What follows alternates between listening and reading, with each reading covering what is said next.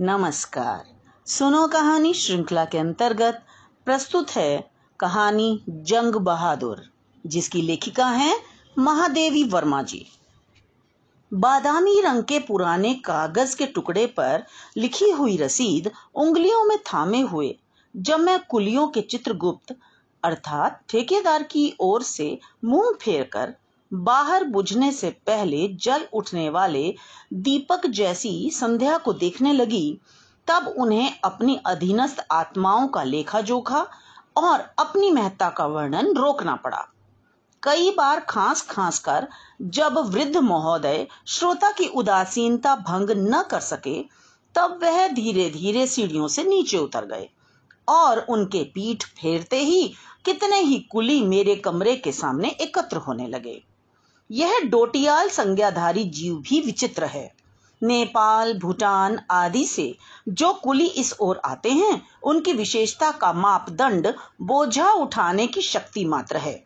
उनमें प्राय छोटे से छोटा कुली भी डेढ़ दो मन का बोझ उठाकर ऊँचे पहाड़ की मीलों लंबी चढ़ाई पार कर जाता है।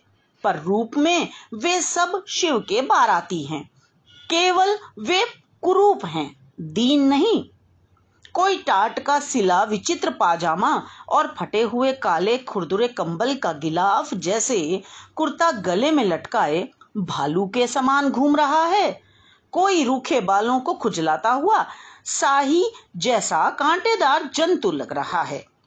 ऐसे विविध रूपों की भीड़ देखकर मेरी मौसी तो कोने में दुबक कर बैठ गई। और भक्तिन बाहर खड़ी होकर विस्मय से उनका निरीक्षण, परीक्षण करने लगी।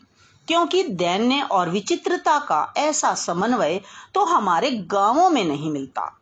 मैंने कुछ उदासीन भाव से कहा, तुम सब जाओ, हमारा कुली जंग बहादुर है, उसी को भेज दो। वे विस्मित से एक दूसरे को धकियाने लगे। फिर एक व्यक्ति को आगे ठेल कर दूसरे से कहा ये जंगिया है। नाम ने नाम के आधार को ठीक से देखना आवश्यक कर दिया।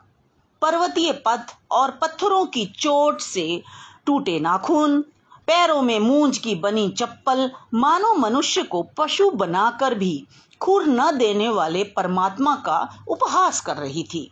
घनी भौहों के नीचे मुख चौड़ा और नाक कुछ गोल हो गई थी। हँसी से निरंतर खुले हुए ओठों के कोने कान तक फैलकर गाल और कान के अंतर को छिपा देते थे। गेहुआ रंग निरंतर धूप में रहने के कारण कहीं पुराने तांबे जैसा और कहीं झाईदार हो गया है। बोझ बांधने की गांठ गठीली पुरानी रस्सी का एक छोर गले की माला बनता हुआ कंधे से लटक रहा था। दूसरा कमर बंद बनकर कोट के झबरेपन में कहीं छिपा, कहीं प्रकट था। उसे अपने भाई धन सिंह के साथ मेरा सामान लेकर केदारनाथ होते हुए बद्रीनाथ तक जाना और श्रीनगर लौटना था। एक रुपया प्रतिदिन के हिसाब से प्रत्येक की मजदूरी तय हुई थी, जिसमें से एक आना फ़ी रुपया कमीशन और ठेकेदार का प्राप्य था। तुम्हारा भाई कहाँ है? पूछते ही धनिया की पुकार मच गई। जंग बहादुर का चेहरा भी अपने छोटेपन के प्रति इतना सतर्क था कि उसे देखकर किसी पौराणिक अनुज का स्मरण हो आता था। पहाड़ के ऊँचे नीचे रास्ते में मुझे अपना और अपने साथियों का जीवन इन्हें सौंपना होगा और मार्ग में जीवन की सब सुविधाओं के लिए यह मेरे संरक्षण में आ गए हैं। इस विचार ने उन दोनों कुलियों के प्रति मेरे मन में ममता उत्पन्न कर दी। कहा, तुम दोनों सामान देख लो। अधिक लगे तो एक कुली और ठीक कर लिया जाएगा। हमें विस्मित करते हुए वे भारी बंडलों को उठा उठाकर बोझ का अनुमान करने लगे। मैं पैदल ही लंबी लंबी पर्वतीय यात्राएँ कर चुकी हूँ, जिनमें सफलता का मूल मंत्र सामान कम रखना ही माना जाता है। अतः इस संबंध में मुझसे भूल होना संभव नहीं। फिर मैं यह विश्वास नहीं करती कि जिन यात्राओं में खाद्य सामग्री मिल जाने की सुविधाएँ हैं, वहाँ भी घी के पीपे और बिस्किट के टिन ढोते फिरा जाए। मेरी मौसी अवश्य ही कुछ अधिक सामान ले जाने की इच्छा रखती थी, परंतु मेरी छोटी सी इच्छा को भी बहुत मूल्य देने का उनका स्वभाव है। उनके बेटे जिन तीर्थों में उन्हें नहीं ले जा सकते थे, वहाँ मैं ले जा रही हूँ। अतः मैं सब बेटों से बड़ी हूँ और उन्हें मुझ पर विश्वास था। हम सबके इने गिने वस्त्र, बिस्तर, दवा का बक्सा, साबुन आदि आवश्यक वस्तुएँ ही साथ थीं, जिन्हें जंग बहादुर ने पास कर दिया था। और दूसरे दिन ही हमारी यात्रा आरंभ हो गई। घर में व्यक्ति अपने आश्रितों और सेवकों के प्रति अपने व्यवहार को छिपा सकता है, कृत्रिम बना सकता है, परंतु यात्रा में ऐसा सहज नहीं होता। मनुष्य में जो भी स्वार्थ पड़ता, विवेकहीनता, क्रूरता रहती है, वह ऐसी यात्रा में पग पग पर प्रकट होती चलती है। एक और श्वेत शतदल की पंखुड़ियों की तरह कुछ खुली, कुछ बंद, कहीं स्पष्ट, कहीं अलक्ष्य पर्वत श्रेणियों और कहीं गली चांदी जैसे स्रोतों के बीच में जो जीवन गतिशील है, उसे देखकर प्रसन्नता से अधिक करुणा आती है। डांडी में बैठा हुआ कोई लंबोदर अपने हाफते हुए कुलियों को सर्प सर्प कहकर इस तरह दौड़ाता है कि उसे देखकर हमें स्वर्ग पर अधिकार पाकर भी देवता न बन पाने वाले नहुष का स्मरण हो आता है। हमारे इस डांडी, टट्टू आदि से भरे पूरे दल के अतिरिक्त एक और दूसरा दल भी है, जिसमें दरिद्रों का ही बाहुल्य है। प्रायः रुपयों के अभाव में इनमें से अधिकांश बिना टिकट ही रेल यात्रा समाप्त कर आने में निपुण होते हैं। पाँच आने से लेकर पाँच रुपए तक अंटी में रखकर और गठरी में सत्तू, चबेना, गुड़ आदि का पाथेय लेकर चलते हैं। जीवित लौटने के साधनों के अभाव में इनकी यात्रा अंतिम विदा के उपरांत ही आरंभ होती है। राह में जहाँ बीमार हुए, साथी छोड़कर आगे बढ़ गए। दो चार दिन वहाँ रहने से पाथे और रुपया धेली चुक जाने का डर रहता है और इस दिशा में किसी का भी लक्ष्य तक पहुँचना असंभव हो जाता है। इसी से वे सब घर से ही ऐसा समझौता करके चलते हैं, क्योंकि एक का न पहुँचना तो उसके व्यक्तिगत पाप का परिणाम है। यदि अन्य भी उसके कारण न पहुँचे तो न पहुँचने देने का पाप भी उसके सिर रहेगा। चट्टी चट्टी पर। इनमें से दो एक बीमार पड़ते रहते हैं और कोई कोई मर भी जाता है। अंत्येष्टि का काम यात्रियों से मांग कर किया जाता है। साधन न मिलने पर गहरा खड्ड तो स्वाभाविक समाधि है ही। डांडियों के काफिले में भी मृत्यु अपरिचित नहीं, पर वह कुलियों तक ही सीमित रहती है। यदि कोई कुली बीमार हो जाता है तो तुरंत दूसरा कुली ठीक कर दिया जाता है। बीमार कुली भाग्य पर छोड़ दिया जाता है। यात्री एक रुपया प्रतिदिन देकर कुली को खरीदता है। इसलिए वह अधिक से अधिक रास्ता तय करना चाहता है। मैं डांडी में नहीं बैठती। कुलियों के साथ हमारा व्यवहार प्रेम पूर्ण ही रहता है। इसी से कुली हमारे स्नेहशील साथी बन सके। हमारे दोनों कुलियों के पास दो टाट के टुकड़े और एक फटी काली कमली थी। मलिन, बिना धुले कपड़ों में भी उन दोनों भाइयों का स्वच्छता विषयक ज्ञान खो नहीं गया था। कड़कड़ाते जाड़े में कपड़े दूर रखकर वे दोनों अपने लिए दाल भात बनाते। बर्तन के नाम पर उनके पास दो बर्तन थे, जिनमें एक में दाल बन जाती, दूसरे में चावल। कभी कभी दाल का खर्च बचाने के लिए लिगुणा नाम का एक जंगली शाक तोड़ लाते। मार्ग में हम सब उनके पीछे चलते थे। अतः शेष शरीर बोझ की ओट में होने के कारण हमें केवल उनके पैर ही दिखते थे। जब जंग बहादुर के भाई धन सिंह के पैर थके थके आगे बढ़ते तो मैं पूछ लेती, जंग बहादुर, थक गए हो क्या? पूछते ही विचित्र भाषा में उसका उत्तर मिलता अच्छा है माँ, कुछ तकलीफ़ नहीं। अच्छा और तकलीफ़ शब्द के अपभ्रंश रूप को सुनकर आश्चर्य होता।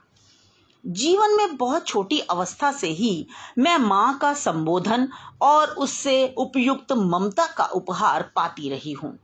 उन पर्वत पुत्रों के माँ संबोधन में जो कोमल स्पर्श और ममता की सहज स्वीकृति रहती थी, वह अन्यत्र दुर्लभ रही है।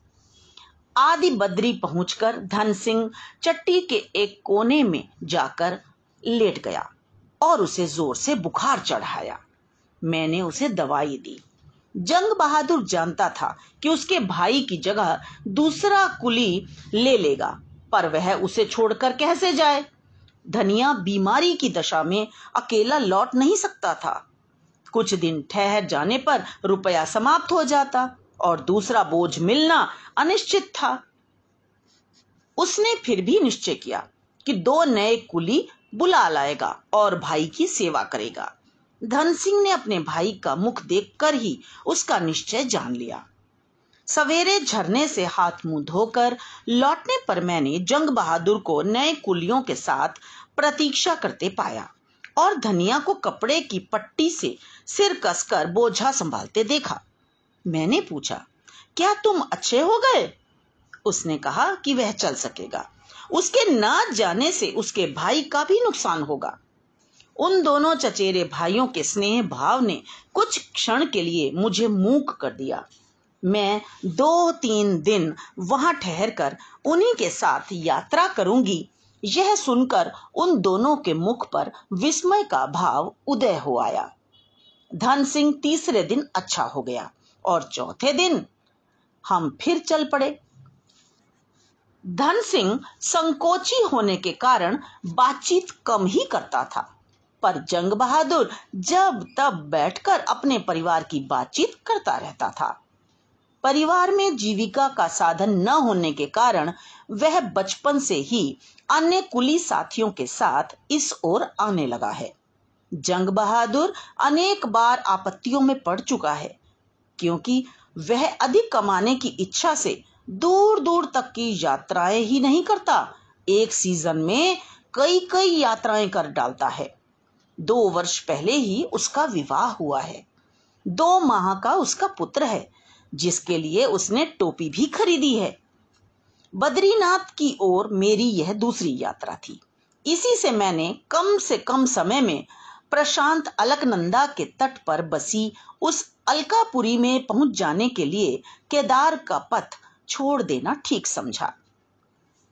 जिन्होंने पाँच जल की धाराओं से घिरा और रंग बिरंगे फूलों में छिपे चरणों से लेकर शून्य नीलिमा में प्रकट मस्तक तक सफ़ेद, हिम में समाधिस्थ केदार का पर्वत देखा है, वे ही उसका आकर्षण जान सकते हैं। मीलों दूर से ही वह उज्जवल शिखर आमंत्रण के समान खुला दिखाई देता है। रुद्र प्रयाग पहुंचकर कुछ साथी इतना थक गए थे कि इतनी लंबी चढ़ाई के लिए साहस न बाँध सके।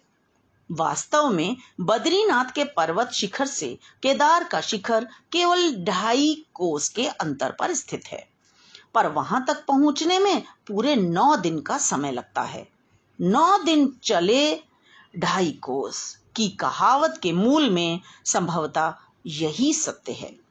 जब मैंने वहाँ जाने का निश्चय कर लिया, तब विशेष थके साथी रुद्र प्रयाग में हमारी प्रतीक्षा और विश्राम करके एक पंथ दो काज करने को प्रस्तुत हो गए। जाने वाले सामान के साथ एक कुली पर्याप्त था। अतः दूसरे का समाधान आवश्यक था। मेरी व्यक्तिगत इच्छा थी कि दूसरा कुली वहाँ विश्राम करे और 18 दिन पश्चात हमारे साथ चले। पर जंग बहादुर माँ जी का मुफ़्त में अठारह रुपया कैसे ले? उसने कहा कि वह धन सिंह को विश्वास पूर्वक छोड़कर जा सकता है और यहाँ से श्रीनगर पहुंचकर वह नए यात्री की खोज कर लेगा। जंग बहादुर के स्वार्थ त्याग कर चाहे कोई काव्य न लिखा जाए, पर उसकी स्मृति एक कोमल, मधुर कविता है। तो ये तो थी कहानी, जंग बहादुर। मुझे आशा है कि आपने इसका रसास्वादन किया होगा, आपको आनंद आया होगा। तो मिलते हैं अगली कहानी में। धन्यवाद।